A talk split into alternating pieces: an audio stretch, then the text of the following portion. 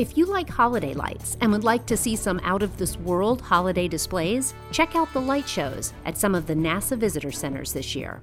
This is Innovation Now, bringing you stories of revolutionary ideas, emerging technologies, and the people behind the concepts that shape the future. A kinetic light show and festive holiday display illuminates the Kennedy Space Center as visitors experience the annual Holidays in Space event. A dazzling video is projected on the side of a Saturn rocket in the outdoor rocket garden, and a 20 foot Christmas tree gleams in the night sky. Space Center Houston has again partnered with Reliant to create an expanded holiday experience for guests of all ages. Galaxy Lights will spark your curiosity about space with the latest advances in light technology, all wrapped up in a holiday theme. The stunning 3D projections and interactive displays feature open air and safely distanced experiences the whole family can enjoy.